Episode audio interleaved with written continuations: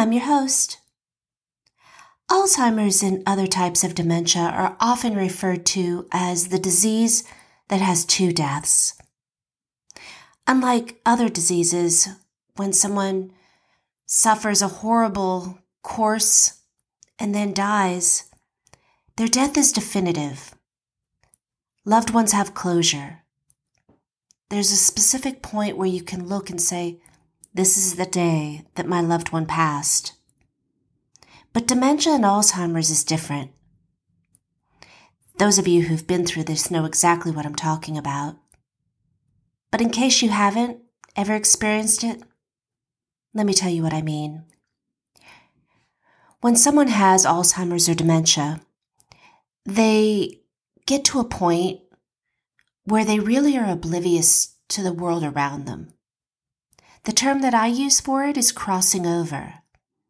It's when they transition from our world and being part of it to their own world, where they seem completely removed from everything going on around them. They no longer recognize their loved ones. Relationships are different. They may be able to recognize someone close to them as someone who provides care and comfort, but they can't comprehend the relationship. They don't recognize that person as their spouse or their child or their close friend. They just know that that person is there and is always available for them. And they usually want to have that person within eyesight because when they can't see that person, they become distressed. It's not something that we see in the early stages of dementia, it's in the latter part of the disease. Oftentimes, they'll have a nonsensical speech. They seem to understand what they're trying to say, oblivious to the fact that those around them don't understand what they are saying. It may be just a string of words that really mean nothing to us, but make sense to them. Surprisingly, they're usually happy at this point. They're free from suffering, the knowledge that they're losing their memory, their identity. It's when they are able to be content with what they see, what they understand. Their needs are simple and they are surprisingly at peace, unlike their loved ones who've just experienced the first loss of that loved one. Because although we can still see the person and their voice is unchanged, their mind is not the same. They no longer share our memories. They no longer can participate in meaningful conversation. And even though they still have the same basic human needs that we need and we have, they're different. In many ways, at this point, they're almost childlike. I believe, or at least I, I choose to believe, that for them, the suffering is over they no longer have the awareness that they have dementia. Unlike their loved ones, who get continuous reminders that they are slipping away little by little every day. But I tell people to gain comfort in knowing that for their loved one, the pain is over. But at the same time, the amount of weight on those left behind is ever increasing. It's such a horrible, horrible disease. I can't think of many others that are as torturous, not only for the person suffering from it, but also for the loved ones who witness it. Again, unlike other diseases, where you have final closure. Alzheimer's and dementia, again, they have these two deaths the first of mind and the second of body, usually separated by several years. Now, surprisingly, when people cross over, they don't all act the same. And there doesn't seem to be any predictors, at least that I can identify, that will give a clue as to how the individual will be when they're on the other side. What I mean is, sometimes the most mild mannered people in their usual healthful state can become very aggressive and almost, dare I say, hateful. They can have sharp tongues and say things that we know they truly don't mean, but nonetheless still hurt and pierce our heart. You can also have someone who, when they were a healthy individual, perhaps was a bit aggressive, perhaps argumentative, hot tempered.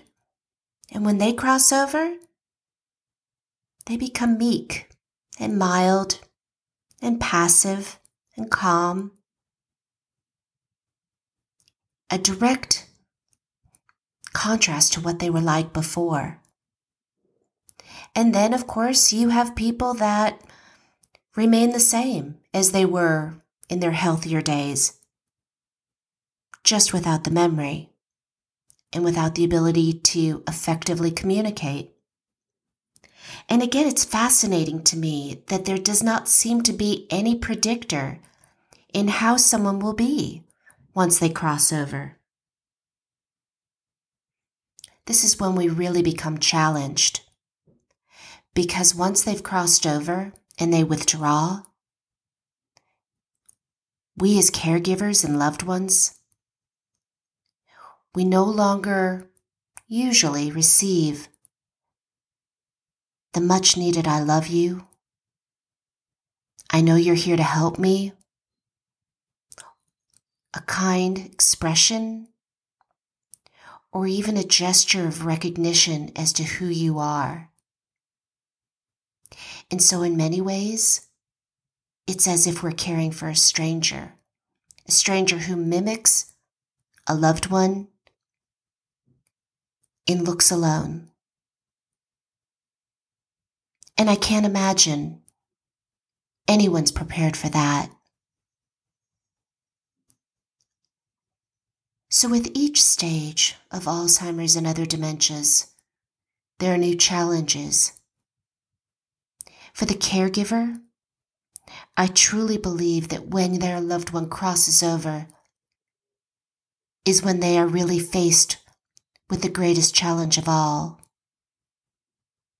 only to be concluded with the second death of their loved one.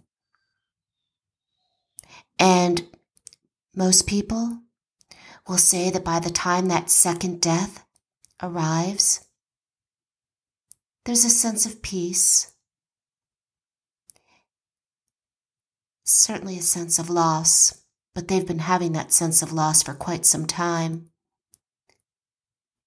And usually, as much as it hurts, they're ready for their loved one to go because they know the journey they've been through. And they know that no longer will their loved ones suffer in any way.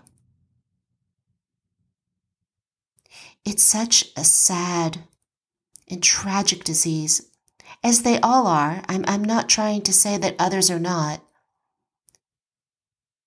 But as if the death of a loved one is not horrible enough, to go through it twice challenges us all, far beyond what most people ever thought they were capable of. If you're the caregiver, or family member or loved one of someone with Alzheimer's or some other type of dementia, my heart goes out to you. You're my hero. And I will tell you, you will need support.